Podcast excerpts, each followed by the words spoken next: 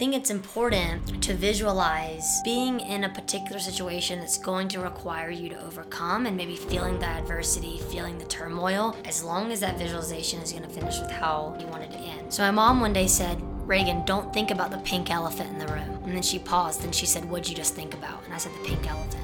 She said, I told you not to. She proved to me that saying sentences like, don't do this, your brain is now clinging to the key word that you told it not to do. So instead, what can we use? Hit the ball, make solid contact, see the ball hit the bat, right? So we've com- we've we're essentially framing the same intent, but we're rephrasing it so that our brain is only hearing the actionable positive things that we want. I got you. So when did you when did you make that move?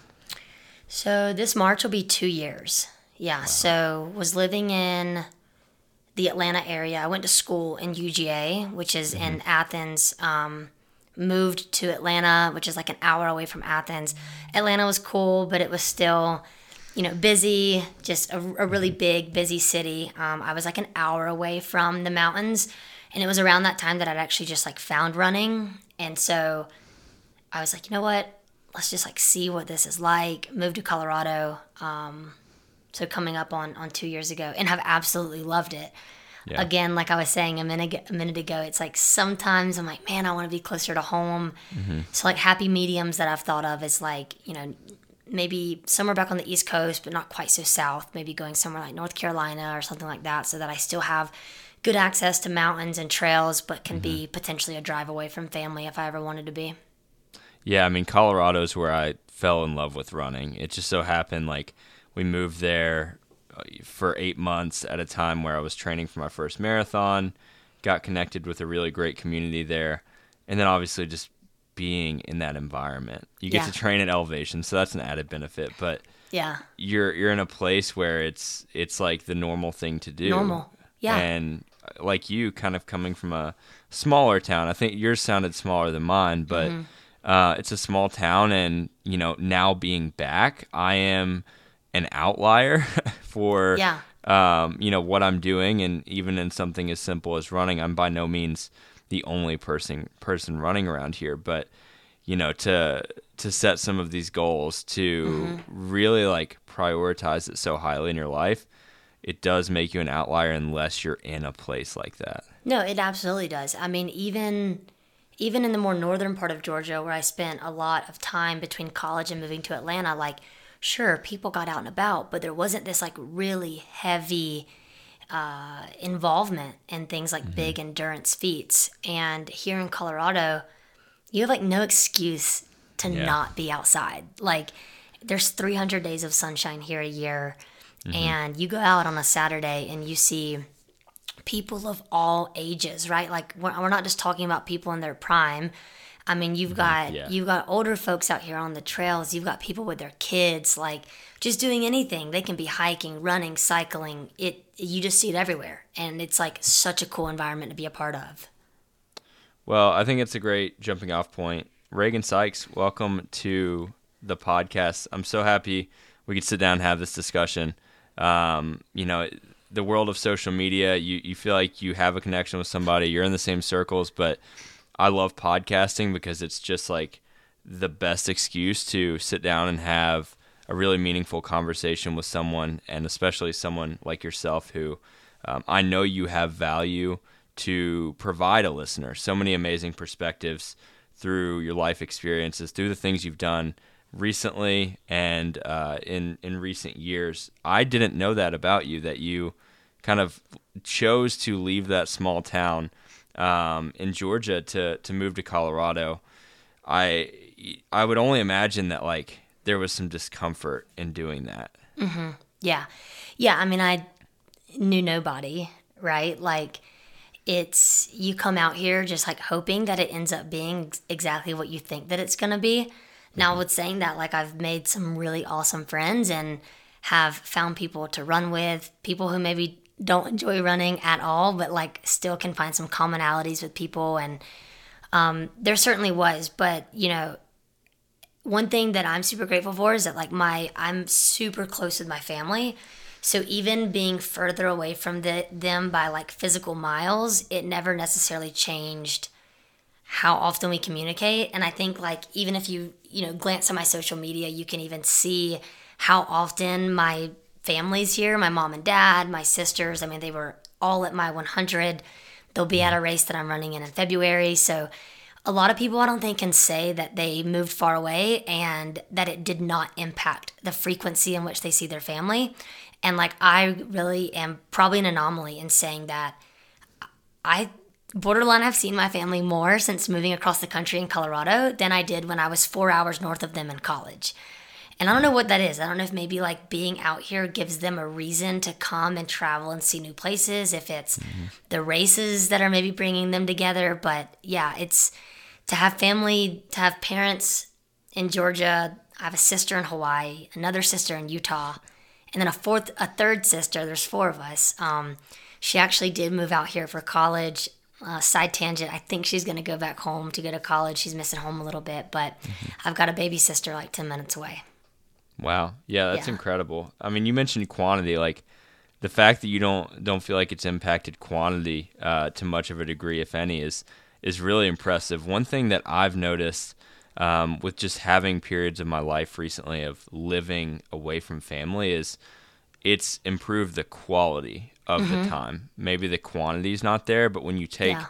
you know, when you take the availability of seeing someone away, mm-hmm. it magnifies the moment that you're around them, and yeah. it, it just makes you want to invest more into that and it makes you realize in many ways, um, you know, in in a reflectionary way that you weren't always present. You weren't mm-hmm. always investing in quality. And I'm I'm not perfect in that. I still have times where I take those moments and those interactions with people for granted, but that's been a really big lesson for me in the last 2 years of living in different places, isolated from family, is that when I'm around them, I do want to invest in that and I want to be present. Yeah. Yeah. And it's, it can be tough. I mean, I was, um, I know when, when me and Abby were exchanging a few messages and, this was after she listened to my podcast with Joe, mm-hmm. she was like, "Man, she's like, you and Austin have a lot in common with you guys' ability to like not just sit still, and you know, maybe we can talk about being present in, in a number of different ways. But I think like something that, at least from her perspective, she said you and I probably align on is like the example of like being on vacation or traveling oh where routine yeah. is a little bit out of whack and it's so hard to turn that switch off. Like I seem to think that if I'm traveling or if I'm on vacation or if I'm visiting family, like I have this notion in my mind that I can completely replicate my at home routine to be the exact same of when I'm not at home. Mm-hmm. And it has been a really a really hard lesson to learn that it's not always going to happen that way. But I think the more often that we put ourselves in an environment where things are not always going to be exactly how we want them and we like recognize that it's okay to be flexible and find compromises like the more that we can do that the better we are going to be at it in the future. I mean because like we're not getting any younger. Like we're always going to be in these situations where we have to find a little bit more flexibility. And at the end of the day like if we're not doing it for us we certainly need to be doing it for the people that we're around because like they want to see us happy and comfortable and not necessarily so consumed with oh i need to go make sure that i like hit this exact workout routine that i would at home or i need to eat the exact same way i would at home so. It's it's such a hard lesson to learn. Um, you know i've had moments in my life where i've disappointed myself and i've had moments in my life where i've disappointed other people. Uh, and when you disappoint someone that you love dearly it hurts so much more than um, any disappointment that you could put on yourself. Yeah. And it's in moments where I've I've been unable to be flexible, where I've cared more about my routine and my schedule over the opportunities that I have to experience life with mm-hmm. the people I love. It's been those moments where I've learned those hard lessons. And what I've found in in recent months in really thinking about the decisions that I'm making and the agreements that I'm making with myself because what I end up doing is I say, you know what, I'm going to allow myself to get off of my routine for this, let's say vacation. Yeah. And it's going to be okay. and um, I will, you know, do what I can. I, I'll certainly stick to certain structures, but other things are just not a priority. Yeah. And then the week or the day comes, and you still think you can do it all. You think Yeah. you can make every single thing happen that you're used to doing, and it's like we're we're trying to operate at 100% of full capacity at all times, and the the point of pride that I've had recently is the ability to be flexible and the ability to make changes uh, in the moment, really more than ahead of time, because like I said, it- you can you can change something up ahead of time, but what are you going to do in the moment? Are you going to stick to that plan? Are you going to allow yourself to follow through?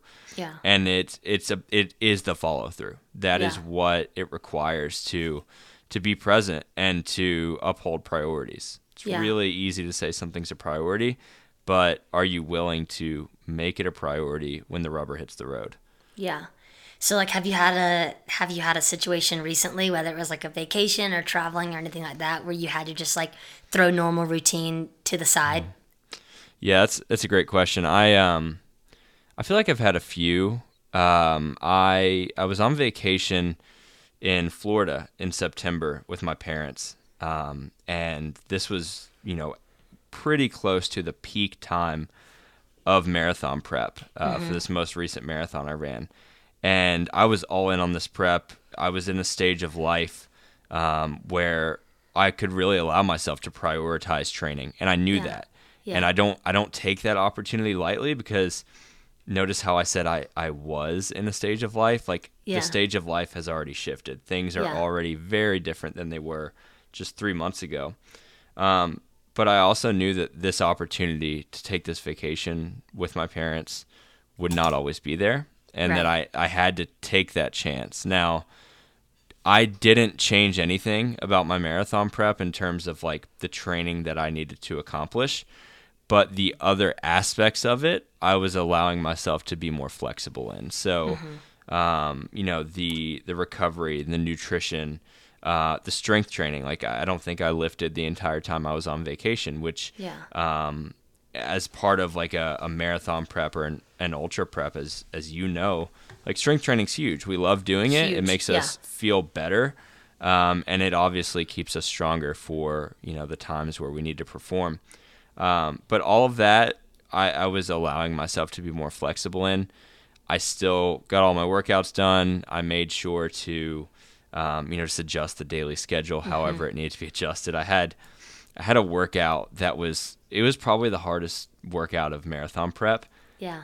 because I was doing it on vacation. It was a workout that that should have been done on the track, um, and I ended up having to do it on just a stretch of sidewalk. Basically, it was uh, 1K repeats. So I, I would just run 1K down the sidewalk, turn around, run 1K back. back 12 times, and um, it was pretty miserable. I'm not gonna lie; Yeah. it was the hardest workout uh, I think I had of that marathon prep, and I knew that it could have been easier had I done it on the track, had I been in my you know ideal routine or situation, but that wasn't the point. And also something interesting is like so often we travel for these races and Mm-hmm. things aren't ideal then either. We just assume that we can create the perfect environment at all times and Yeah. it, it's not reality. Yeah. Well, and the other thing to that too is like put yourself back in any sort of circumstance where things could not be exactly how you wanted them to.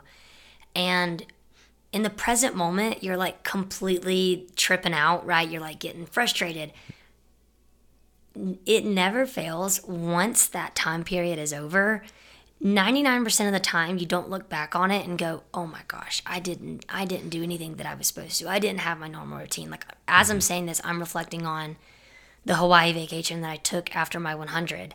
Mm-hmm. And I mean, I didn't do a whole lot. I might have run a couple of times. And again, even though I was coming right off the 100, you would think I'd be the easiest on myself. I wasn't.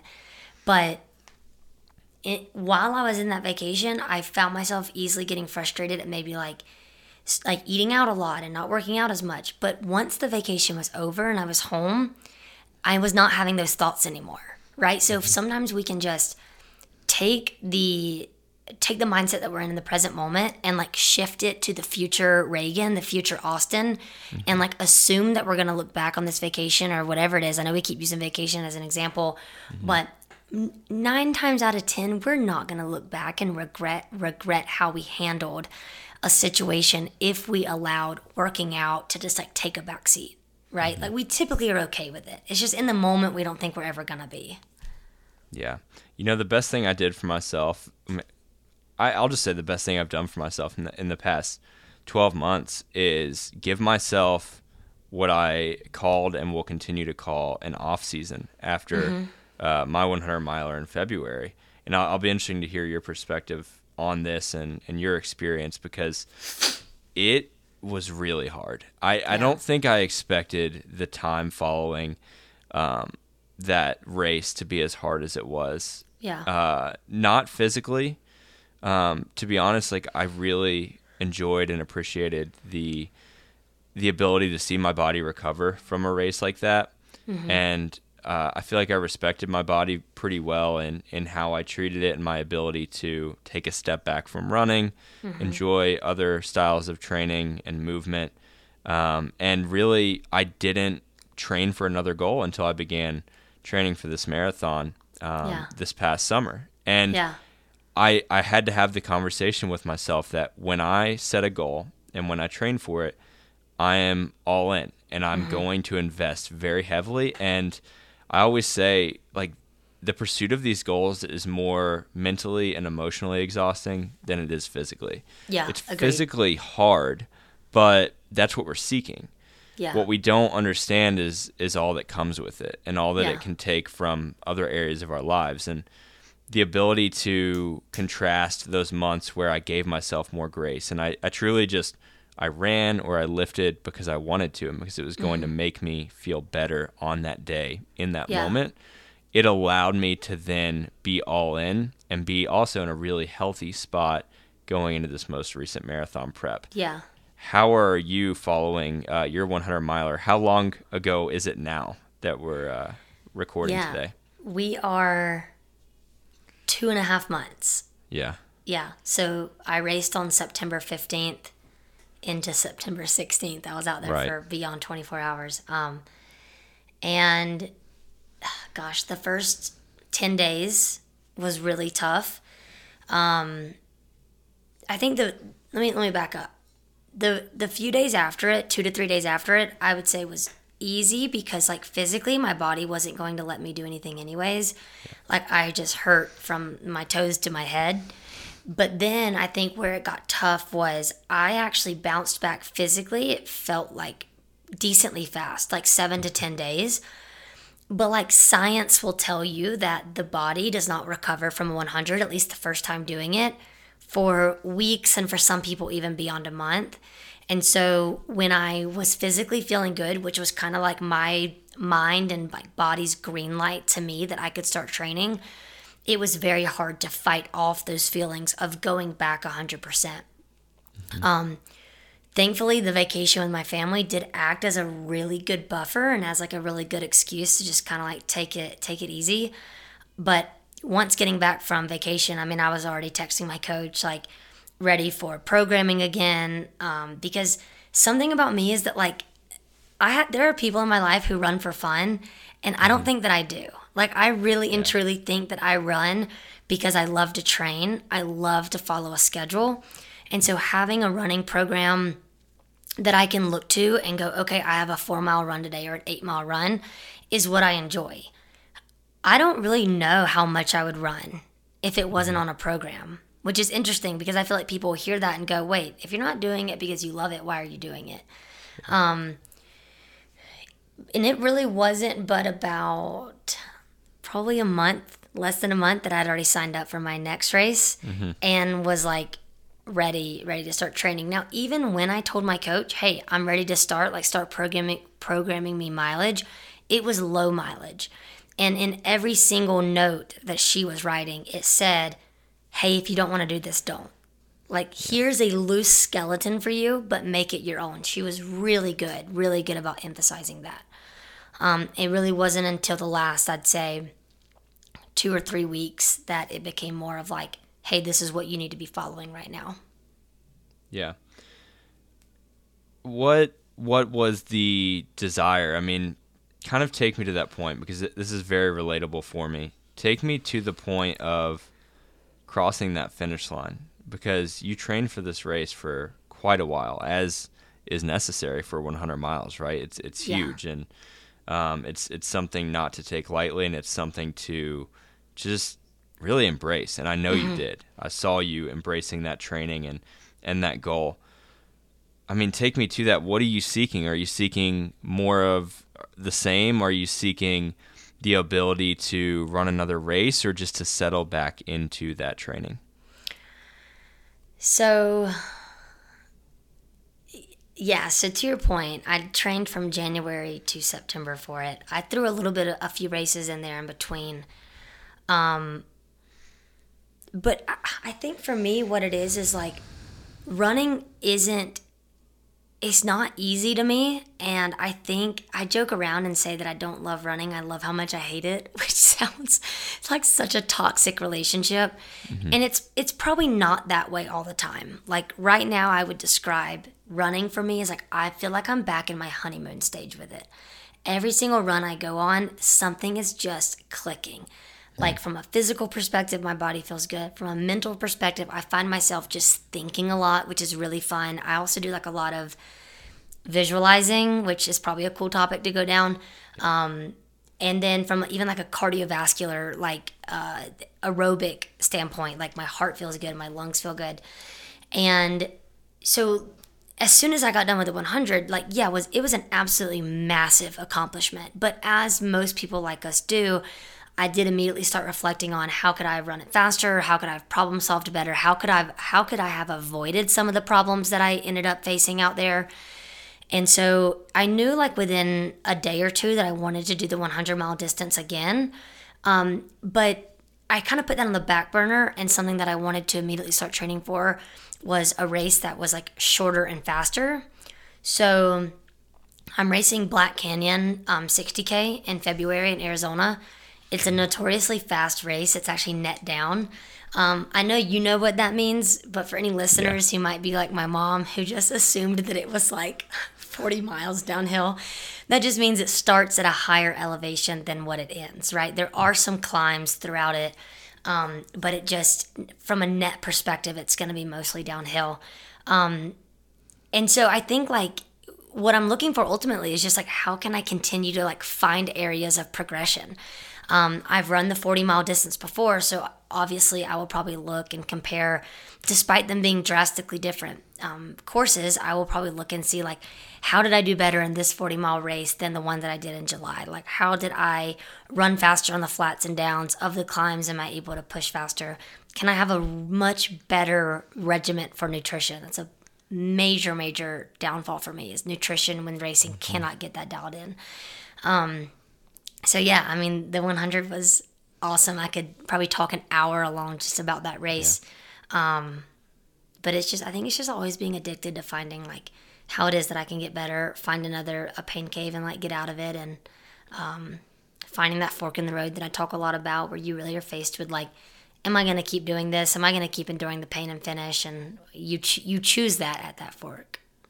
Yeah, I mean, it sounds like the ability to measure, and maybe sometimes it's the immeasurable progress that you're looking for. Um, the ability to just stay locked in on the task at hand just a little bit more throughout the race. Yeah. The ability to execute some small aspect, something that many people might not even think about, people who don't run these types of races wouldn't even consider as a really important element to it. Yeah. And that's just the thing that we look for is we look for the ability to improve just a little bit. Mm-hmm. And I my question to you is in reflecting on that race, what is the singular moment that you go back to where you say, "Man, next time I get this opportunity, I'm going to perform better mentally, maybe physically in that moment." Well, the first thing that I made a rookie mistake, like a a rookie mistake, and it impacted and like borderline dictated my race. and that's racing in a pair of shoes that I'd only put like 20 miles in. And it was a mm-hmm. brand new pair of shoes. And I don't mean like running in a Nike Pegasus and getting a new Nike Pegasus. I mean like I'd run 20 miles in the Speedland and I decided to go out there and run in the Speedland. And there was a moment I knew that I was starting to blister at mile 10 and I knew that I had 90 ahead of me. And like blisters are not going to get better, right? They're only going to get worse. So like looking back and, and I would even call this more being mentally sharper than physically, but when I came into an aid station at mile 14, I to this day don't know why I didn't change my shoes. I don't know if it's because I didn't get to look at my feet and see them, but I should have changed shoes at mile 14.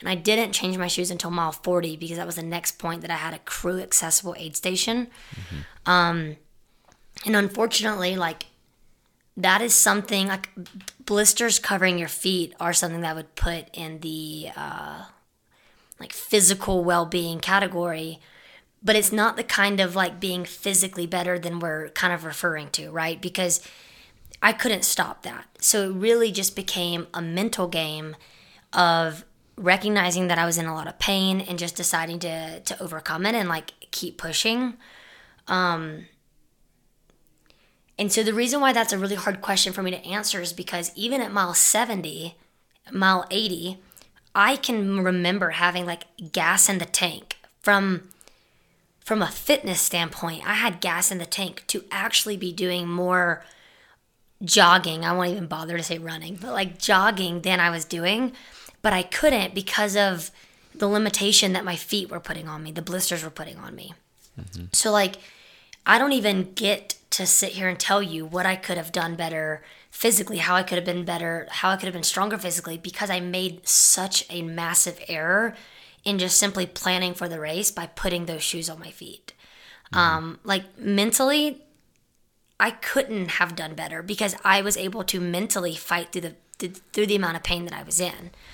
Um, there's a particular moment of the race at mile 70. It was like dropping below 40 degrees at this point, decent wind and I insisted on a nap in my in the 4Runner because I was just I was absolutely falling asleep while running, and I asked for a 10 minute map nap. My mom insisted on a 20 minute one, and this is a really cool moment for me to reflect on because when I if I were to hear someone tell that story and I were to listen to them describe the fact that they were getting in the back of a really warm 4Runner with blankets and heat and snacks, that's mm-hmm. the end, right? Like yep. that's that's the finish line but to know to hear stories but also to remember obviously that when the 20 minute mark was up and that side door opened and the the cold air just bursted into the 4Runner and i never not once did i second guess getting out of the car like that shows me how mentally in it i was and that like i knew mm. i was going to finish the race but getting out of the car meant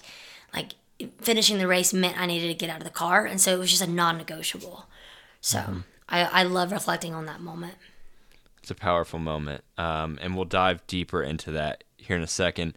Really quickly, though, just as a side tangent, was that the first time you have ever been falling asleep while running? 100%. Is it not wild? I mean, Austin, I, before Run Rabbit, longest distance side run was another 60K, which yeah. was a, a long 60K. So instead of being 38, it was like roughly 40. Mm-hmm. So yeah, I, I mean, I knew I was taking myself to uncharted territories, going from 40 to a little over 100. It is yeah. it is stupid how delirious you get. Like, yeah, my pacers heard me ask for a trail nap over and over and over and mm-hmm. over because I just wanted to sleep so badly. And like yeah. even getting in the 4Runner, never in a million years could I assume I could fall asleep in like less than 20 seconds, and I did it.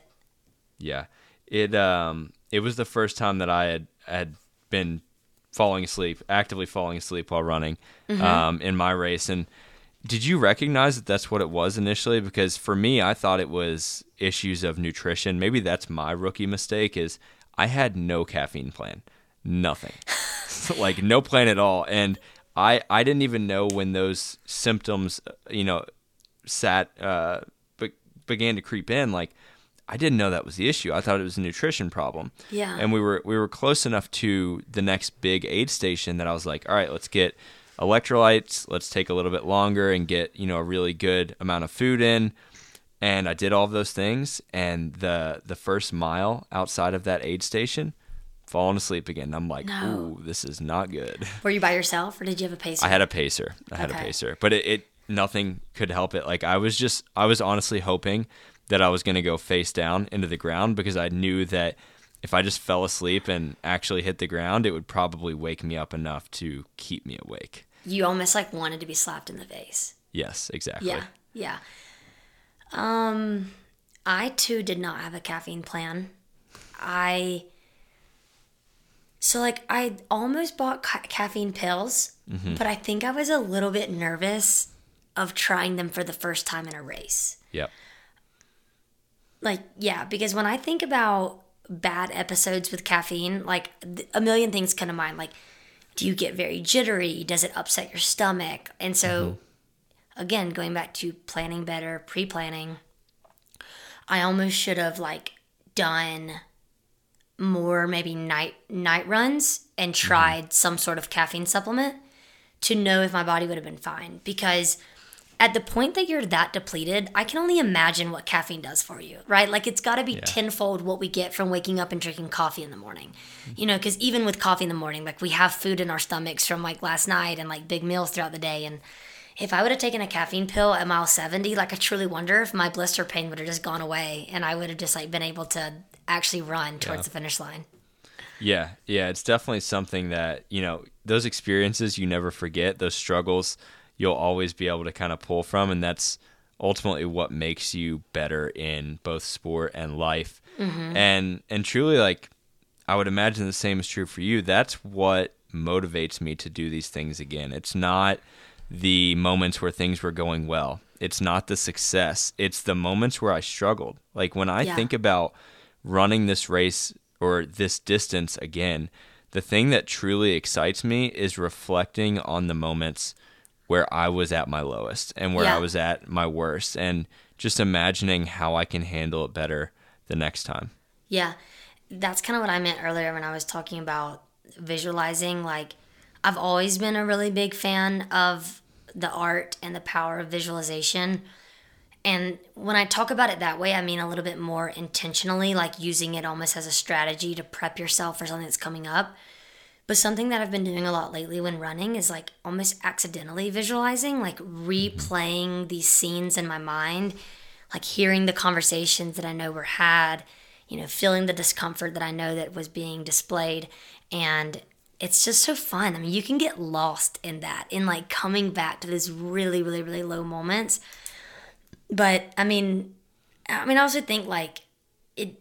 Sometimes I think in the ultra world we really get fixated on only talking about the lows, and maybe we like we almost correlate it too closely with like doing this for the hurt or doing this for the pain mm-hmm. or doing this for like the dark times. But like I think sometimes it doesn't get talked enough uh, talked enough about like just how fun it is. Like it's so much fun to be out there with people who are all doing the exact same thing you are.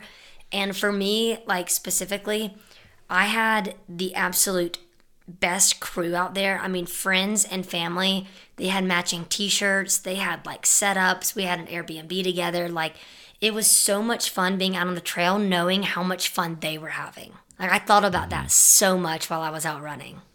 Yeah, I mean, there's moments where you're at an aid station and it's not a physical thing, but you're like, I don't want to leave because Yeah. I don't want to leave these people, and that's how you know out. it's amazing. Exactly. I mean, Yeah.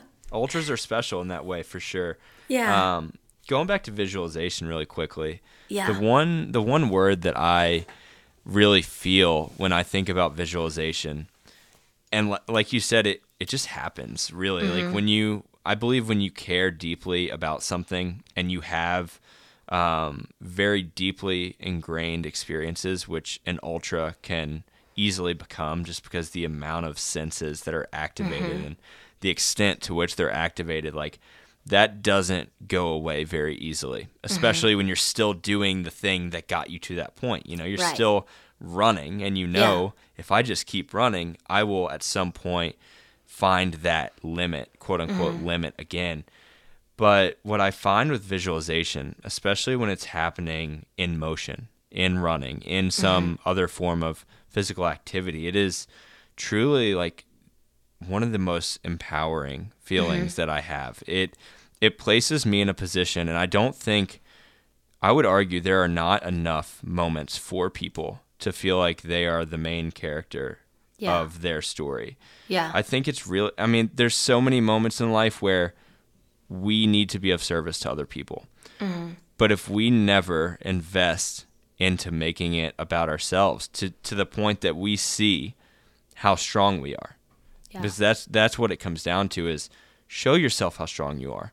Put yourself in a position where you know the you 12 months ago or longer or even maybe even more recently would have never thought that you could get to that point and continue Right. forward and Yeah. see yourself in that pivotal role because you are in control. You have the strength necessary to overcome it. But if we don't put ourselves in that position, if we don't view ourselves as that that main character, I really like to view it as like you are the hero of your own story. Yeah. When you're in an ultra, you are the hero in that moment. Certainly like there's a lot of other heroes. Like you talked about the crew. Everyone in in the crew at at a certain point of an ultra is like your hero. But Right. when you visualize those moments and you think back to it, you see yourself overcoming it. You see mm-hmm. yourself in those hard moments. When I think about ultra running, I don't think about the moments where things are going well. I think about the Yeah. moments where I was struggling because visualizing those things and knowing that I can be even better the next time is an empowering feeling for me. Yeah. Yeah. Have you ever have you ever tested um have you ever tested visualization specifically for the benefits of like let's say you have a race coming up or and you're going for a specific time goal like have you ever tried visualizing specifically from from an angle of like strategy like preparing for it cuz like I in high school I read a book that mm-hmm. actually teaches you how to properly visualize mm-hmm. and why there's actually a technique for it like like neurologically. Mm-hmm. And it is mind-blowing. And it's difficult but i'm curious if you ever like laid in bed at night and like if you've put yourself in say something that's coming up and played a scene in your mind and actually tried to visualize it I would be really interested if you can recall the name of that book, um, because I, I'd definitely be interested to read it. I can't Yeah. say that I've ever been extremely intentional with my visualization. Um, I I love being in those moments of visualization. It feels like a flow state to me. Um, and I will say, like, this may come as a surprise to people. Um, I I function very heavily off of emotion. Like Okay. that that is just something that really makes me creative. Uh, it puts me in a creative spot. It puts me in in a, a spot where I feel like I can do anything as long as I uh, you know invest into it and and care deeply enough about it. When I feel emotion, to me it means I care, and I know when I care about something, I will take ownership over it yeah and I've just had time and time again in my life moments where I've taken ownership over something and I've seen a positive result from it. So my visualization, quote unquote, technique is just like feeling that emotion and running with it. Okay. And and magnifying that emotion and what it'll feel like on race day. yeah Um, this most recent marathon, I, I felt like I visualized the finish line so Yeah. much. Not Yeah. just the finish line, like certainly the harder moments, but the most emotion filled visualization I had was turning right onto the finishing stretch of the race because I'd run this race before. I knew what it was going to look like. And I visual visualized myself like celebrating and Yeah. and being empowered by that moment. And you know the funniest part, I I achieved the result that I had set out to achieve and even exceeded it a little bit, but I didn't have that emotion at the finish line. It wasn't there. It the one was that you visualized not the one that I Oh, visualized, no. but it wasn't a bad thing because I think that the emotion that I was visualizing wasn't born out of the right place. It was it was built off of negative emotion. The feelings that I had in running down that final stretch into the finish line were just built off of confidence that I trained for this. I put in the work. I'm not surprised to be here. That's what I was gonna say. So like maybe the the visualizations that you had prior, the emotion was was so amplified because maybe the way you were visualizing was you had just surprised yourself. You had just mm-hmm. like done what maybe you thought you couldn't do. Mm-hmm. But instead in reality when you actually finished it, you finished with so much confidence, knowing that you put in all the training that the the the expression was maybe just a little bit diluted.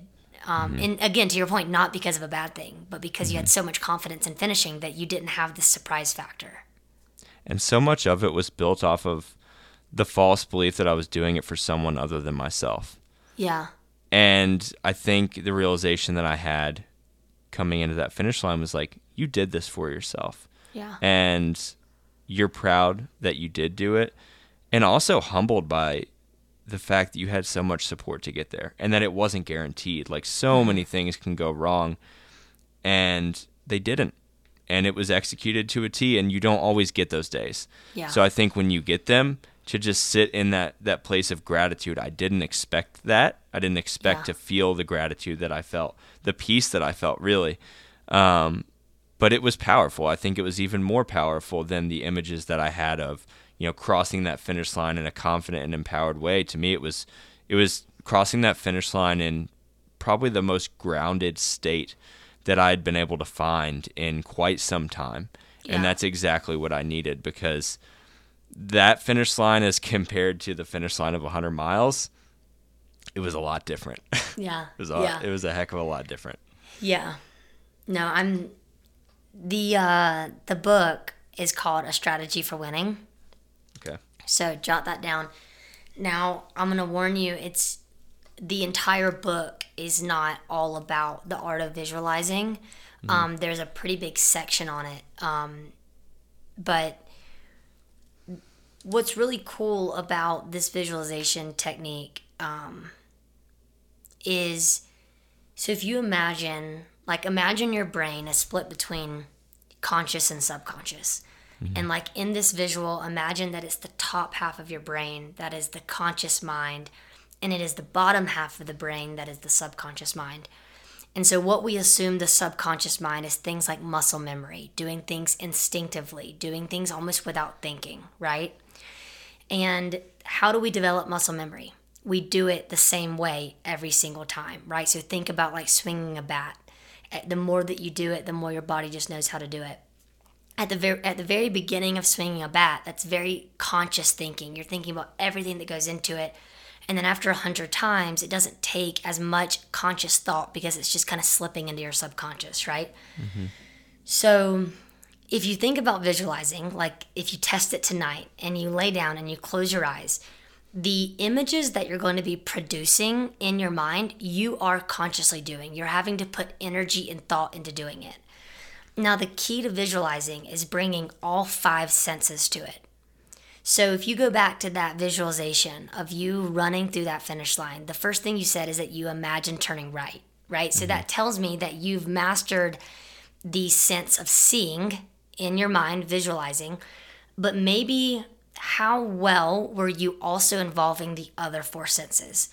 the smells that you imagine smelling, the things that you imagine hearing, the things that you imagine feeling, and then the last one, tasting, which is really difficult to do. Mm-hmm. But by doing this in your mind, by getting as absolutely descriptive as you can with all five senses, and you're producing this consciously over and over and over, what begins to happen is that it it truly begins to seep into your subconscious. Okay, so you've done this consciously every single night or multiple times throughout the day.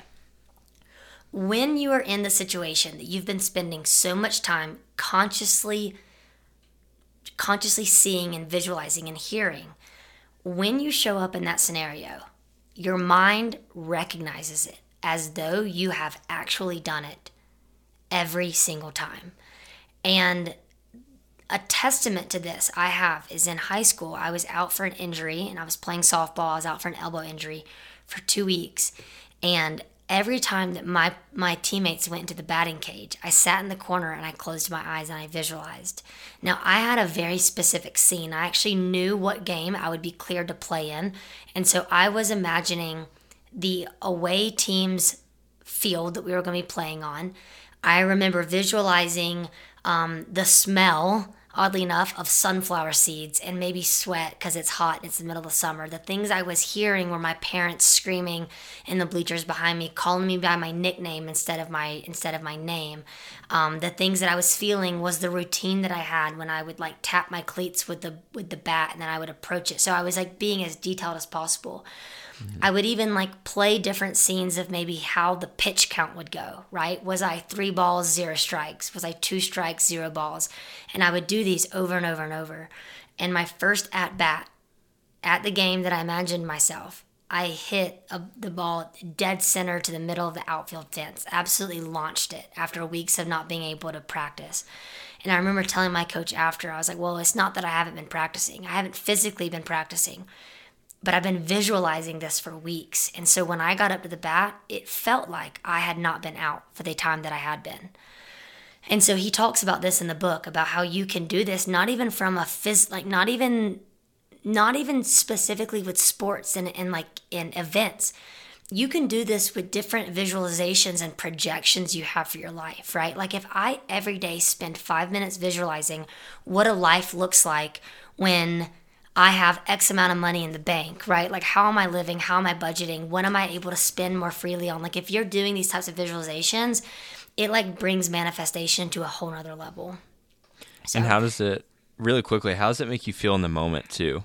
Like, when you visualize, you mentioned you weren't physically practicing, but I would imagine that through that visualization, you feel all the more prepared in the moment. You do. You do. Like, I can remember approaching I can remember approaching the plate and actually feeling just like confident, like I've been doing this. And then vice versa, you'll see, and I'm going to expect you to do this and get back with me. But when you're visualizing, you actually, you talk about being someone who's very like emotionally charged, mm-hmm. you will feel the emotions that you anticipate feeling. Going back to that example of like hitting the softball, I would find myself, I typically did it just like right before going to bed. I wasn't doing it in the middle of the day, just right before going to bed and I would find myself like accidentally like like jolting as though I was like swinging. And I didn't do this as religiously as I would have liked to have for for the 100. Um, maybe that's because the 100 was so much unknown that I didn't know what to picture. But like now that I've done one, I feel like I'll even be able to have so much more experiences and stories and feelings to fall back on. But again, like I can't emphasize enough, the key to this is trying to demonstrate all five senses as best you can. And you'll find that it's actually a little bit exhausting having to focus that hard. Talk to me a little bit about the duration of something like this. In, in a one session visualization, like how long are you are you visualizing in the moment? 5 to 10 minutes. Okay. I think it speaks to the idea of, of quality and quantity that we were talking about earlier. Mm-hmm if you can invest invest very uh, fully into that visualization practice for just five minutes, mm-hmm. and if you can do that, how many times a week were you doing it?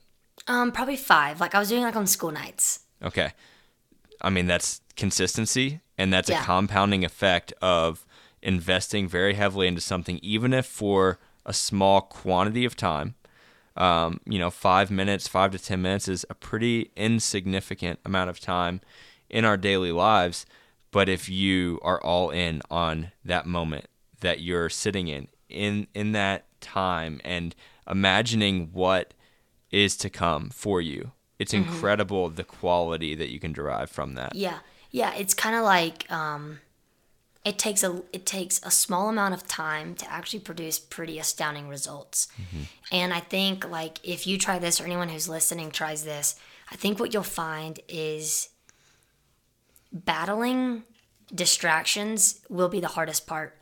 I would like be laying there and I'd be like imagining, you know, the pitcher pitching the ball and a thought would immediately distract me like as in my visual as the ball was coming towards me i would get distracted I think that also has a lot to do with like, are you kind of a spazzy person by nature? Like, I certainly won't deny I can be a little bit ADD. And so maybe it's harder for someone like me than someone who does find it really easy to focus, but it's interesting. It takes a lot of work, but I think you'll be like really impressed at the results that you'll see. Like I if you like do you have a race on the docket right now? Are you training for anything specific? I am. Yeah, What is it? I am. Well, you don't want to say? Uh, I've got something um, this weekend. Actually, I'm running 50 miles, um, and Oh, really? then something that I'm considering um, early next year. So, Okay. yeah. What 50 miler is it? Um, it's I don't even know Crooked Creek. I think it's in um, Shepherdsville, Kentucky, and really excited for it. Uh, a lot of elevation gain, something Really? that yeah is gonna definitely push me, um, and something that I definitely want to practice with. So Yeah. uh, something I'm looking forward to. To to build on what you're saying, I'm I'm kind of reflecting on my own life, and you know I, I've really been surprised recently by the moments where I've felt very insecure and almost anxious uh, in life. It's something that like I feel like I'm a, a pretty confident person. Typically, it's a quiet confidence, but it's it's a, a quiet confidence that brings me comfort in moments Yeah. that I think are testing me. But what I've found is a separation between physical pursuits, specifically running for me, um, and life outside of those things Yeah. professional pursuits, personal pursuits. And I've noticed a distinction between the calm that I feel in physical pursuits and I'll just use the word like the the um, anxiousness that I feel in these other pursuits.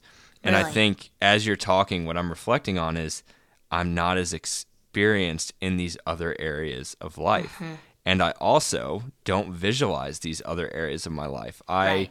love running so much that not only am I going to do it every day, but I'm also going to invest my emotional energy into it. But if I'm Mm-hmm. not putting the same effort into these other pursuits, I can't expect myself to feel that same sense of calm.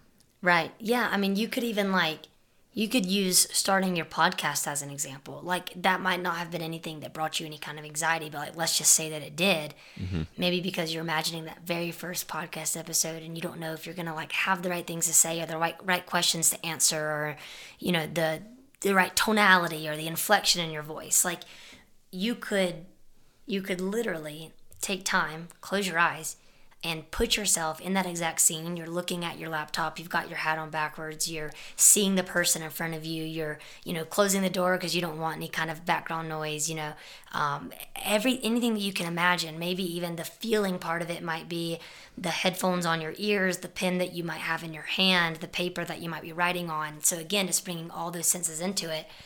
I think a lot of times people think about visualization, they automatically assume it has to go with, you know, being an Olympian who's going to imagine that perfect figure skating routine, right? Because it's so, uh, it requires like so much perfection. But that's not necessarily where is that's not the only place that we could apply it. We could apply it across so many different like domains of our own life. Talk to me. We've talked about visualization through the lens of success. Mm-hmm. Talk to me about any benefit to or experience of visualizing struggle and failure. I think I think it's okay as long as the visual visualization is going to end with how it is that you plan to overcome it. Mm-hmm. So I think that's I think that's a, a fantastic thing to bring up is like, okay, going back to my story about going up to the plate and hitting the ball. Visualizing it in the most ideal scenario would be that I hit the ball to the fence, if not over, on the first pitch. But I took the opportunity to visualize getting getting myself into different counts, right? Like we all know the place that you don't want to be as a softball or baseball player is two strikes, zero balls, right? Because the pitcher's now going to try to throw you some trash and make you swing at it, okay? So I think it's important to visualize being in a particular situation that's going to require you to overcome and maybe feeling the adversity, feeling the turmoil, as long as that visualization is going to finish with how um, how you wanted to end. Because have you you probably have I was about to say have you ever heard this? I'm gonna assume you haven't. I think my mom just made it up to this day, but I used to have a really bad habit of thinking that I was I assumed I was thinking positively by saying things like this. Don't strike out. Don't miss the ball. Okay? Yeah. Now, when I'm saying those things, your brain automatically is going to cling to keywords. Okay? Miss, strike out. So my mom one day said, Regan, don't think about the pink elephant in the room. And then she paused and she said, What'd you just think about? And I said, The pink elephant. She said, I told you not to. And I was like, Yeah, but it's the pink elephant, right? And so she proved she proved to me that saying sentences like don't do this, your brain is now clinging to the key word that you told it not to do. So instead, what can we use? Hit the ball, make solid contact, see the ball hit the bat, right? So we've com- we've we're essentially framing the same intent, but we're rephrasing it so that our brain is only hearing the actionable positive things that we want. Right? So instead of saying in a race, don't walk, we're going to say jog. We're going to sh- say shuffle. We're going to say run the climb. You see what I'm saying? So like it's it's interesting cuz I caught myself doing that all the time once my mom told me not to look at that stupid Yeah. pink elephant. Wow, that's powerful. I've never heard that, uh, but moms are are wise, and I don't think we we quote our moms enough. That's that's pretty great. That one will will stick with me. Now, Yeah. I'll push back a little bit, not necessarily on on the point you just made, but just what I mean, kind of by um, visualizing or at least considering what can go wrong. Okay. Um, yeah. There's a, a Seneca quote, and it reads, Nothing happens to the wise man contrary to his expectation. And really, what he's saying there is like, if you never consider the things that can go wrong, you'll never Yeah. be prepared for the moments when they get hard. Yeah. And I think that our ability to at least be humbled by the fact mm-hmm. that things will get really hard. Yeah. And that you can visualize success and strength all you want. But something that I, I really love saying is like true strength is it, it feels like weakness. When mm-hmm. when you are when you are at your strongest and you refuse to quit and you continue pushing forward, think about mile 85 or 90 of a 100 mile race. You don't feel strong. You don't feel strong at all. You feel extremely weak and, and broken down because your body is, and maybe your mind is too. But you're continuing forward, and that's the strongest thing you can do. Yeah. Yeah, no. I mean, I love that. And I think also kind of doubling down on what you're saying, like maybe it is completely okay to sit there and visualize just an utter failure.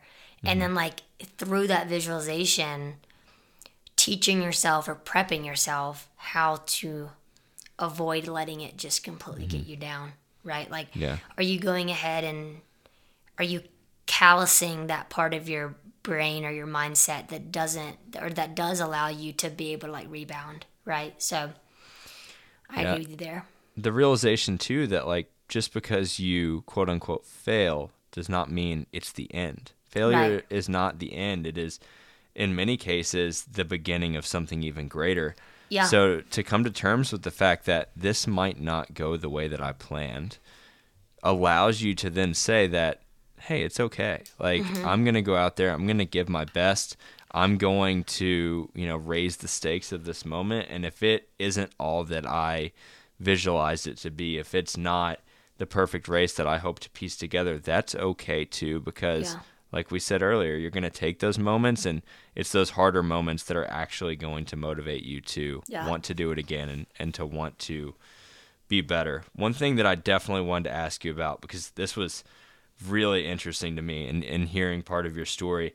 You mentioned that you at one point journaled 1000 plus days nights i think you were saying you were journaling at night but days in a row. Yeah. How did that begin? So i went when i was a sophomore in high school i went to the dominican republic with um, are you familiar at all with like what's called fca I am, Fellowship yeah. of Christian Athletes. Okay, so um, for those who maybe don't know, it's just it's a it's a group that's meant to like bring athletes together that typically are uh, the commonality of having like the, the Christian faith, and so um, it just kind of takes like uh, church and sports and brings it together. So I had an opportunity to actually go to the Dominican Republic um, with an FCA group and play softball over there and play actually play against some of the Dominican teams And the leader that was taking us there, he had like he had a lot of rules, but his main rule was bring a journal and we were required to journal every night. Now he wasn't coming to our journal and looking at the date and seeing if we did it, but it was just like, hey, exercise a little bit of integrity here, make a promise to yourself and start journaling. And I got so hooked on it in those like I think we were there for a week that I just committed to journaling every single night. And I'm talking like if I had a late uh, a late game softball or tennis or something and I was getting back and I still had homework or whatever it was, even if I wrote today was a good day or today was a boring day or today we had a softball game, I will journal about this day tomorrow. I was at least putting pen on paper every single one of those nights. Every single one. Yeah. And just just journaling about my day. What did you gain from that? Well, I have a shelf full of some of my most horrifying memories. Definitely. it's like so bad sometimes to look back and like see what I was writing about. Like 16 year old Regan had like the, all you know the biggest problems to deal with. Like I was gonna ask if you looked back. I was I was wondering if you. it's painful. It's cringy. Like we think Facebook memories are bad. Grab a journal from like junior year of high school. Um, yeah. I, I I'll tell you what it allowed me to do is first and foremost, I did I did find that I I feel weird saying this. I'm not typically one to like brag on myself, but I, I really do have a talent for writing, um, like creative writing specifically. Um, and what's funny is like in the beginning, it really just started out as like journaling about my day. And so what I got from that is like really just being able to actually spill out in a chronological order what happened that day and actually being able to go back and look. Um, but as I got older, it actually became more about like writing creatively and talking about things that were happening in my life and drawing parallels to those on paper.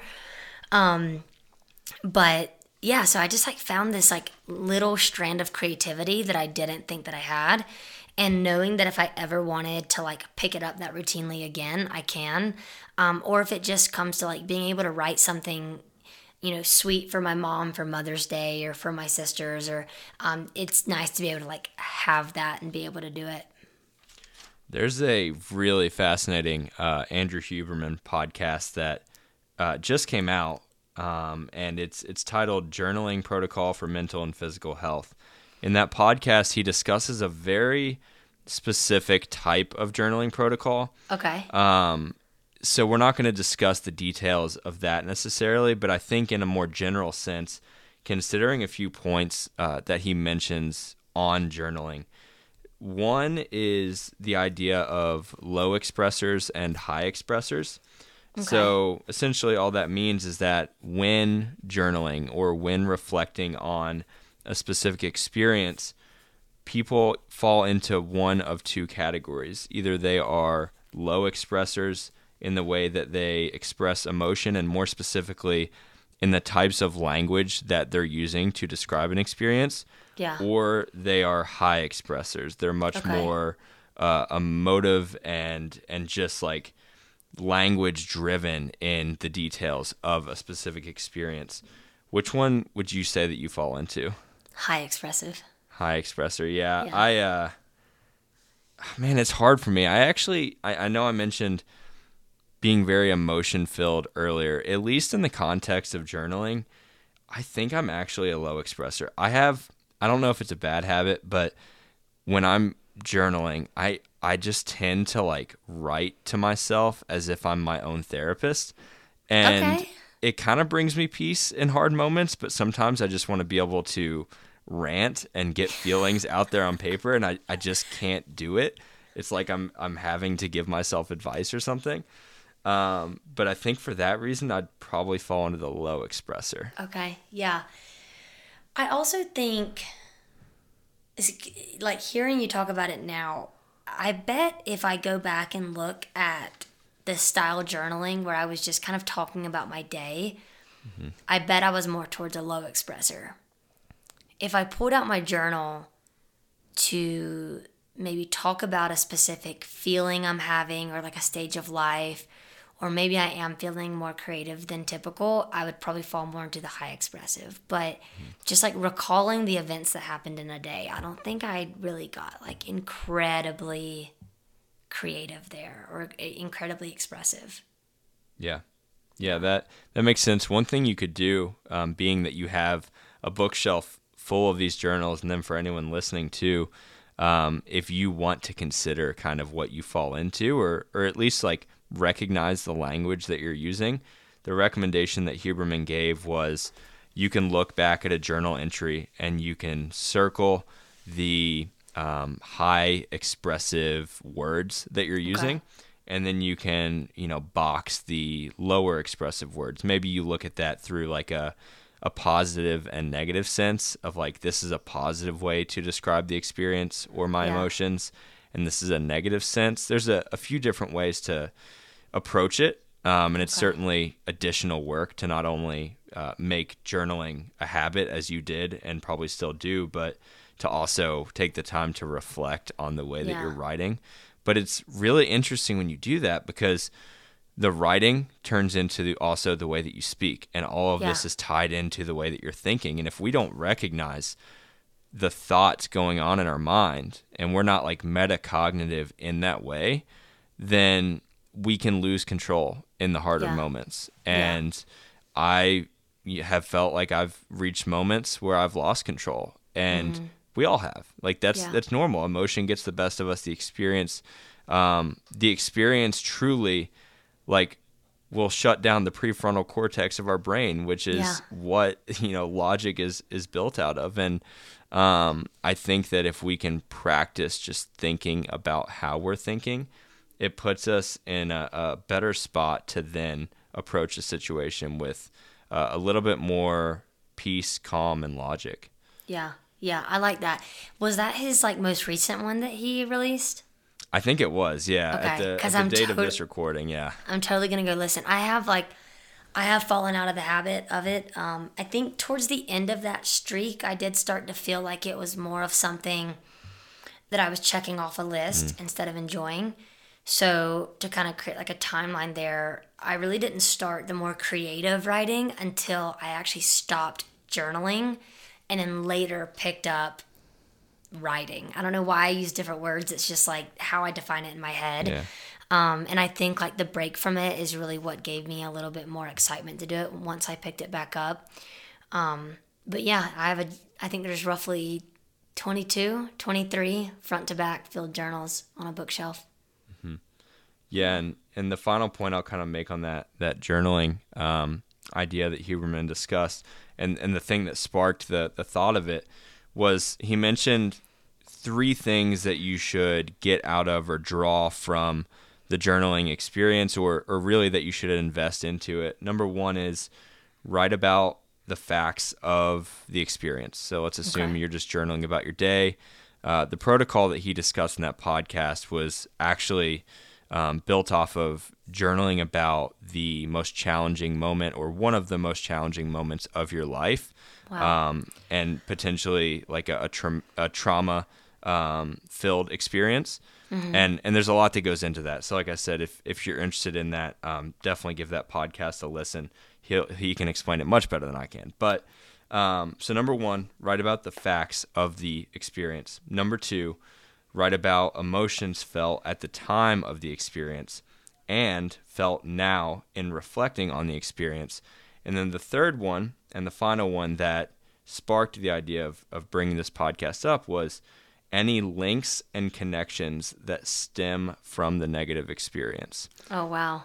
Yeah, building connections. And I think understanding those connections is crucial because the connections are going to be built. Like we're going yeah. to draw lines between things in our in our brain and I think it's the reason that when we get in a situation that we haven't given much consideration to, but that maybe pulls upon uh, a challenging moment of our lives mm-hmm. that we've tried to forget.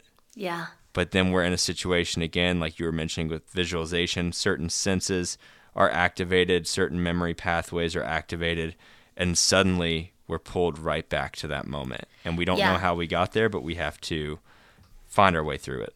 Yeah, and I think like when you talked about drawing parallels, like I mentioned that earlier and and this is going to sound like super strange, but something that I found myself doing when I was writing more creatively was like taking literal events or things and writing about them and drawing a parallel to something that was more f- like figurative. So like one that's coming to mind for me is like one time I wrote about how I felt like my thoughts were leaves on a tree. And I I'm telling you, I filled like 3 pages about this. And it went on and like it was something that I'd never thought of, but as I was writing, it was just coming to fruition and like these like sentences and these words and these descriptors and these like examples were just coming to mind. And like to this day, it's like one of my favorite pieces that I've written. And I don't think I would have ever like completely finished that that thought or thoughts unless I would have like sat down and started writing about it. Mm. And it's like crazy where your mind will go. Yeah. Wow. That's powerful. I I didn't know we were going to dive that deep into this, but I'm happy we did for for my own reasons. Like it's so valuable. It's just so valuable to invest that time into yourself and yeah. I think it's really easy for us to to believe that you know the best and potentially only way we can invest into ourselves is by doing and mm-hmm. you know being more, doing more um trying to serve others more maybe like it's all action based yeah. like what if the best thing that you can do for yourself is to slow down and mm-hmm. just sit there and think and embrace the stillness embrace the silence and the solitude um, because if you can do that and if you can balance that with all of the other stuff that might come just a little bit easier to you mm-hmm. that's that's well-roundedness in in yeah. such a way that whenever you face a situation, maybe it's a, a situation being faced in a still environment, or maybe mm-hmm. it's a mm-hmm. situation that's faced in uh, a more chaotic environment. Like in either case, you are prepared for it because you've experienced it and you yeah. have practiced it. I mean, mm-hmm. it's, it's practice. Yeah. Yeah. So, love it. One thing that um, I've also heard you mention is fork in the road moments. Mm-hmm. Um, these occur in life and in running. I'm sure mm-hmm. you faced a few in your ultra marathon, and I'm sure you faced a few in life. Yeah. Um, tell me a little bit about those moments. Yeah. So I would certainly say that like when I when I immediately think about these fork in the road moments, the easiest ones to recall on are when they happen in races, and it actually this fork in the road moment is actually what I kind of deemed one of my whys when when running and and really a, a time that I think I looked forward to. And if anyone listening hasn't hasn't heard me talk about it, just to kind of define it or describe it again, but this fork in the road where you can't, and specifically talking about this in the form of, of pushing yourself physically, but you get to a point where you're so uncomfortable that you have to choose whether or not you want to stop and feel immediate relief, but deal with the pain, i.e., regret of quitting. Or you can choose to endure the pain longer and suffer and be uncomfortable, but live with the pride knowing that that was the way that you chose. And so you get to that moment in these long ultra races like multiple, multiple times. And you know, I think sometimes I get caught up in the idea that I always have to choose to keep going. And there's this like looming, I think about it sometimes of like, when am I going to have my first DNF? And like maybe sometimes people hear that and like, well, why are you thinking about that? Like, yeah. why do you have to have your first DNF? Because, and the thing is, is like, you keep doing these races and you are going to have them. Now, when you DNF, does it mean that you just chose to quit or was there some sort of reason why you had to? I do think it's important to define that just because you choose to not finish something doesn't necessarily mean you quit because in these endurance feats, we are going to face situations where maybe we had to stop because of keeping ourselves safe. Um, thankfully i haven't been in that situation yet. I've never you know been out there and been suffering so bad that i was putting myself in danger. I have always had the opportunity to come to this fork and i've been able to safely choose to keep suffering. That the pain that i was feeling was not like deathly or anything. Um, but i think also like you know we were talking in the very beginning of this podcast of deciding to throw away or maybe compromise on routine in, in order to be present with our friends and family, we could even argue that that's a fork. right? Like, am I going to choose and let friends and family and memories and laughter take the back burner while I prioritize something that I have the opportunity to do every single day? Or am I going to choose the fork that allows me to be more present um, and and and actually enjoy myself and maybe and maybe just get away from the routine a little bit. So I think like this fork in the road can can be drawn to different parallels in life no matter how you write it, no matter how you like predict that it's going to happen. Yeah. There's a there's a quote that I, I recently found. It reads, "Man cannot discover new oceans unless he has the courage to lose sight of the shore." Um, that's by Andre Gide, I believe is his name. Um, I think it just speaks to the things that we don't know, and Yeah. the fact that we're always willing to to you know go towards what is recognizable and what we've experienced before and um, the things that have given us the positive feedback that we're seeking. But what if we go the other way? Because we know what's best for us. Like you mentioned a d uh, you know dnfing a race there are times like you mentioned if you do it enough it's actually the better decision to not finish the race Yeah. but are you going to dig yourself deeper and deeper into that hole because in a way ego's taking over but also because mm-hmm. that's all you know Right. and is all that you know really the best way or is there potentially something to be gained from a new experience and learning Yeah. something new and seeking out a new shore Yeah. Yeah, I mean because I think like if someone hasn't so there's I there's a there's an ultra runner that I follow pretty closely on Instagram and YouTube and she actually just had her first DNF and there's like an argument to be made that someone who has DNF'd and has felt what it feels like to DNF and then has been able to learn like how to cope with that might even have a leg up on the person who has never gotten to experience that. Mm-hmm. Right? Like it's kind of like the saying like you only know the like you don't know the you don't know the sweet if you never know the bitter you never know the bad if you never know the good. I said that backwards. You'll never know the good if you have never known the bad.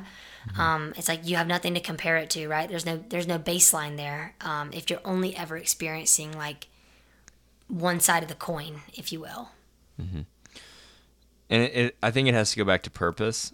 And if we're not clear on why we're doing something, then we don't necessarily know the best path to take. So we Yeah. just default to maybe what we see others doing, or we default to the thing that we feel like is going to um, protect us in a way, right? Like Yeah. even if it's not best for our bodies, in a way, it's going to protect protect um, the integrity of who we are by continuing forward but if you don't know why you're doing it. And if that why isn't greater than simply um, you know the the ego driven mind that we all have of just wanting to finish the thing that you set out to do um, then you can't make those sound and informed decisions. For you and you can take this any way you want I'll, I'll leave it pretty open ended why do you do the things you do in life? Why do you invest into the areas of your life that you invest into i think i have my dad to blame for that like how so you know, he just like my I'm a lot I'm a lot like my mom and my dad. But I think of the two of them, I probably take after my dad when it comes to just the like the hustle mindset and I, you know, I've have had some conflicting thoughts recently on like, you know, hustle culture about like always going and never stopping. I think I used to take that a little too seriously. Um, and I think as I'm getting older, maybe as I'm spending more time in sport and in work and in relationships, I am finding out that, you know, pulling back and, and maybe just like finding the pause button sometimes is actually more valuable than I would have ever thought. Um, but I think what it boils down to is just always like finding a way to be proud of myself. And if I wasn't, if I'm ever in a position where I recognize that I'm not giving 100%, that sits on me really heavily.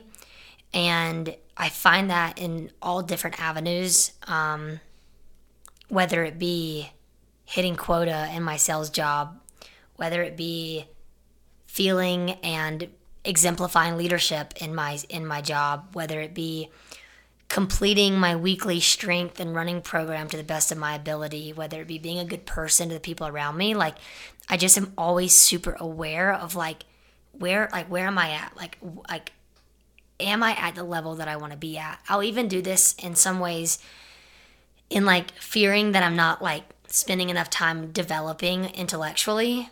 Mm-hmm. Um, like sometimes I go through phases with work where I kind of like overwork. And so at the end of the day, I'll be like, okay, so I worked, I ran, and I lifted weights. What else did I do to grow my knowledge base, my skill set? Like I get caught up in that. Like the other day, I was telling telling a friend that I wanted to like take a course on Coursera to make sure that I like am equipped enough in different like in different like topics to be able to just mm-hmm. fluently talk on whether it be like history geography like whatever it is um, and i talked a little bit about this in another podcast but it wasn't until a few months ago that i think i really dialed in and figured out what it is that makes me tick that way and on a flight one day it just hit me that when i think about younger me i used to kind of like obsess with and get easily inspired by older people, specifically older females, who were like doing all of these things, like being very fit, competing at a competing at a certain level, making really good money, investing their money, um, had really good relationships around them. And looking back, I think like what all of my where all of my determination comes from is like just making sure that I'm becoming the person that younger Regan would have been really excited about and proud of and would have wanted to hang out with. And so it feels like really good right now to say that I am that person. And like if like that is literally what makes me wake up and tick every day. Hmm. Yeah, I love that. I love where you took that question.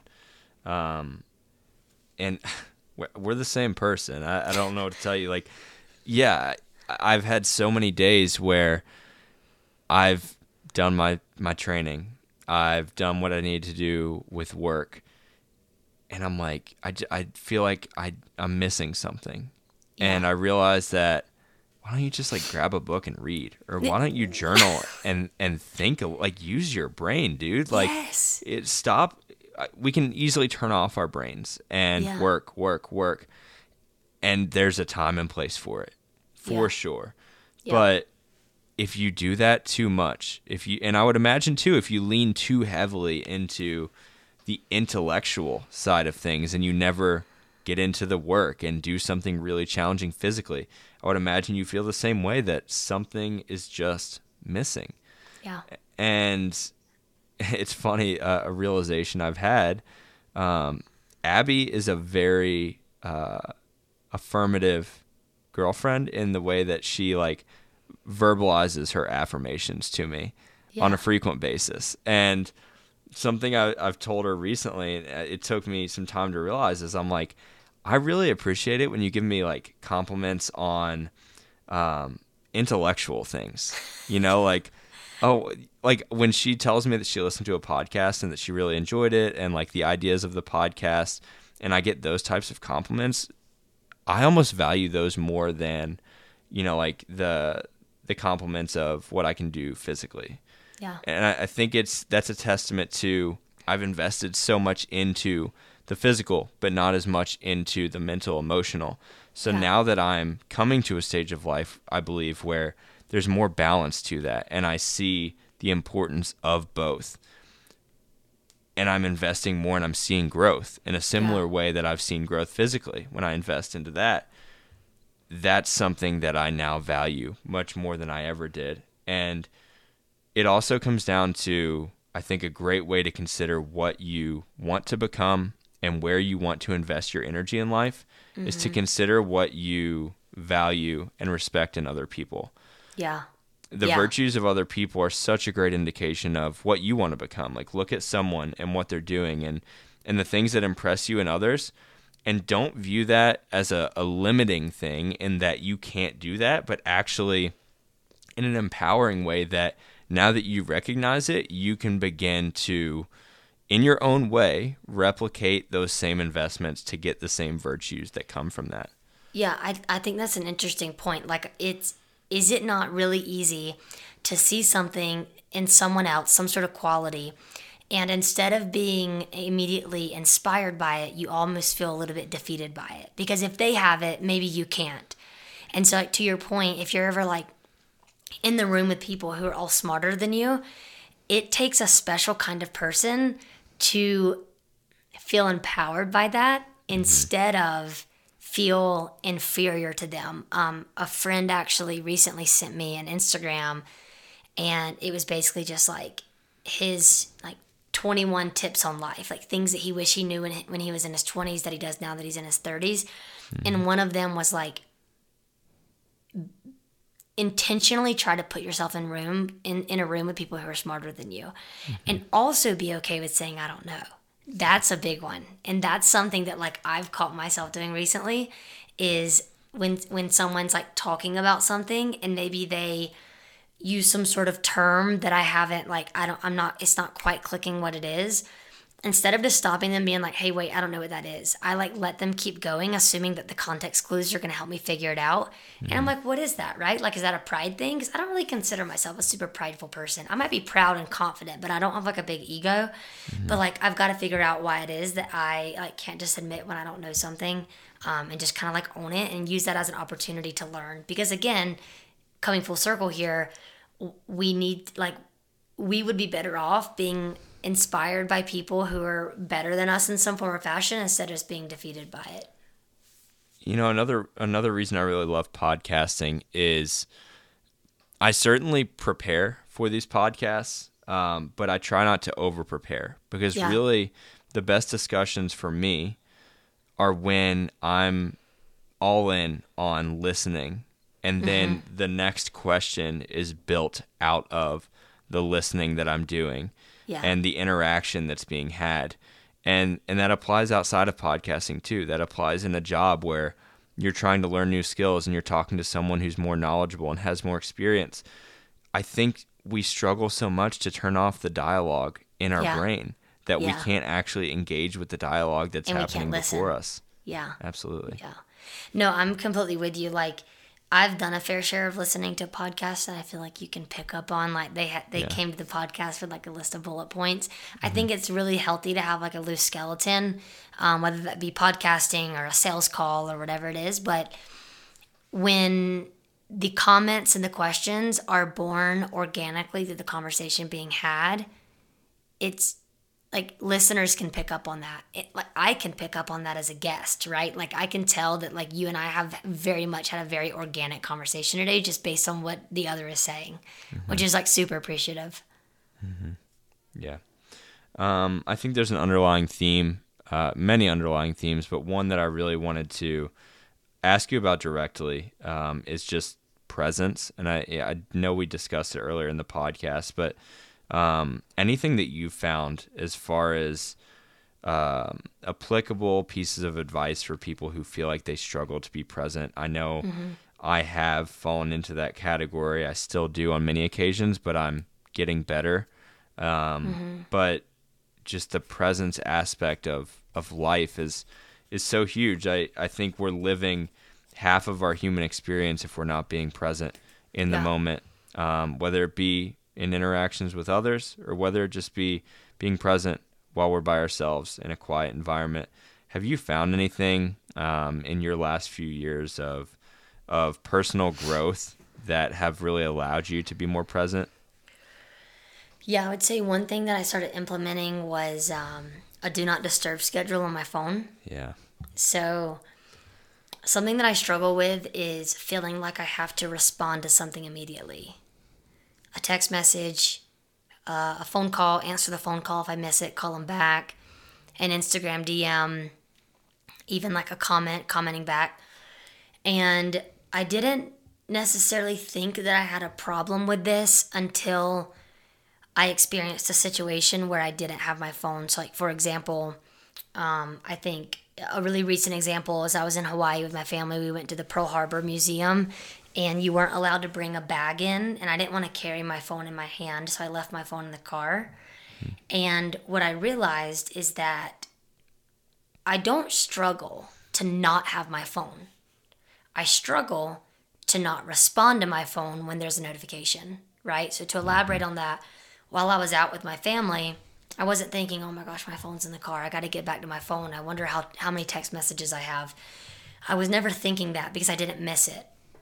On the contrary, if I would have had my phone at that Pearl Harbor Museum with my family the entire time that I would have had it, if I would have been getting notifications, I would not have had the discipline to just not respond to them. So, something that I need to actually be better about, because I do think I'm kind of back in a bad phase of being a little bit too connected to my phone, um, is something I want to do is just implement like larger windows of do not disturb. So, like right now, I think mine turns on at like 8 or 9 and turns off around like 7 a.m. And I think something that I could be better about is implementing larger windows in like the evening or morning that I turn on do not disturb and just don't worry about the notifications that are that are populating like behind that do not disturb wall. Yeah. Have you ever read uh, Stephen Covey's Seven Habits of Highly Effective People? No, but I've seen it. I've seen the cover. Like I know that title.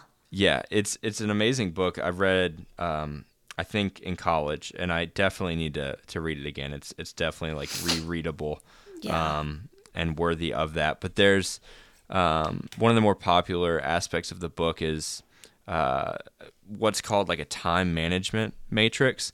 Um, so essentially, imagine like four quadrants. Quadrant one is important and urgent. So there's important matters, and then there's also urgent matters. Urgent mm-hmm. matters, the best example, like you just mentioned, being the notification. We feel like it has to be attended to right now, but mm-hmm. also that it is highly important. There are stakes involved with that, let's just say, notification. Um, so in many ways, like that quadrant is reactive. The mm-hmm. urgency aspect of it makes it to where we're reacting to the important thing, as opposed to quadrant number two, which is important but not urgent. Okay. Now, yeah. I'll come back to quadrant number two really quickly just to finish it out. Quadrant three would be not important but urgent. Many times, actually, notifications, uh, let's just say social media notifications, would probably fall into that one. Yeah. Um, and then quadrant number four would be not important, not urgent. Coming back to quadrant number two, though, important and not urgent. I think the issue is that we disregard quadrant number two for quadrant number one, and that's really the argument that I remember um, Covey making in the book. Is we have to be so intentional in our mindfulness and in our planning that we don't always disregard those important matters that may not be as urgent. We have to be proactive in addressing those matters so that we can plan to get things done as opposed to just doing things in response to what's coming at us that day. Yeah, I mean, because I, think like when I hear those quadrants, like, admittedly, I think I, I deem everything important and urgent. Yeah. Like, come on. And the thing is, too, now that I'm thinking about it, it almost does the important and urgent matters a disservice mm-hmm. if we consider everything else just as important and requiring just as much urgency. Mm-hmm. Like, I've never even had that thought until just now, but like, literally, that's something that I feel like I could implement. I feel like the, the second thing, going back to your original question about like how to maintain presence, for me, something that I've implemented is if I know that there is going to be something in my mind, a task, a desire, a need that is going to take over and and and keep me from being present, I will always try to do that first in my day. Mm-hmm. So I know we've been using like vacation a lot in, as an example here in this podcast, but working out on vacation, if I'm able to do it, it's going to happen first thing. Because if I put it last, the entire time that I'm laying on the beach or on a hike or with my family or at lunch, whatever, I'm probably thinking more about something it is that I need to do. The same could be said with a work item. Like mm-hmm. I work from home. I have a really flexible work schedule, a lot of autonomy in my in my job. And if I have some really important work items that need to be done, I will do those before I go on my run so that on my run, I can actually be present there in my own mind, seeking some solitude instead of thinking about the work items that I didn't do and have to do when I get home. So that's another little like small exercise that I've tried to implement a lot too. Yeah, yeah, that's actually very similar to kind of the routine that I've fallen into um, as well, and I think that was a, a really big encouragement too. Is certainly the urgent things have to be attended to, mm-hmm. but you have to be intentional about when you allow those things to creep in. Yeah. Because if you allow them to, if you allow it to be like a, a steady stream, you'll never get to those not urgent things and really oftentimes it's it's those important matters that aren't as urgent that are really like what's tugging at us. It's really the things that we want to manifest. It's the the businesses that you want to create. It's the goals that you want to pursue. Like yeah. these things aren't urgent unless we bring urgency to them.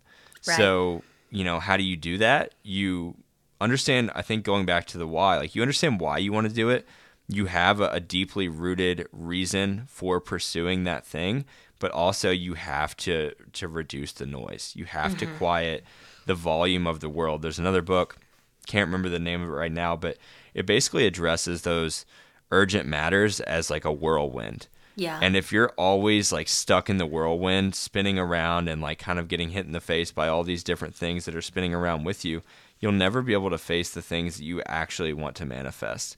Right. So to quiet that noise, to allow yourself to, you know, really think about what's important and not just believe that everything that is urgent is important right. is a is a really amazing way to I think learn a lot about yourself. Yeah. No, agreed. I mean, even just like again, hearing those I wrote the name of that book down but just hearing the way that we can differentiate between the way that we need to respond to something and the and the difference between urgent and important like that's that's really cool. That's that's worth spending some more time on for sure. Yeah. Well Regan this was such a fun discussion. Um, yeah. thank you so much for joining me. Um, i truly believe it will not be the last time that we sit down for a podcast. Um, and i just i wish you all the best in, in everything that you're doing everything that you're pursuing um, I'll be in your corner supporting you because uh, I know I know you're doing amazing things. Yeah, well, thank you. Maybe we can uh, reconnect after the the next upcoming race. Yeah, for sure. Yeah. Maybe we'll maybe we'll get out on a similar trail sometime in the future. yeah, that'd be awesome. I'll find you in Kentucky. All right. I'd rather come to Colorado if you don't. Yeah, mind. that's true. That's true. Come back out and visit. Yeah. All right. Thanks. Yep, you got it.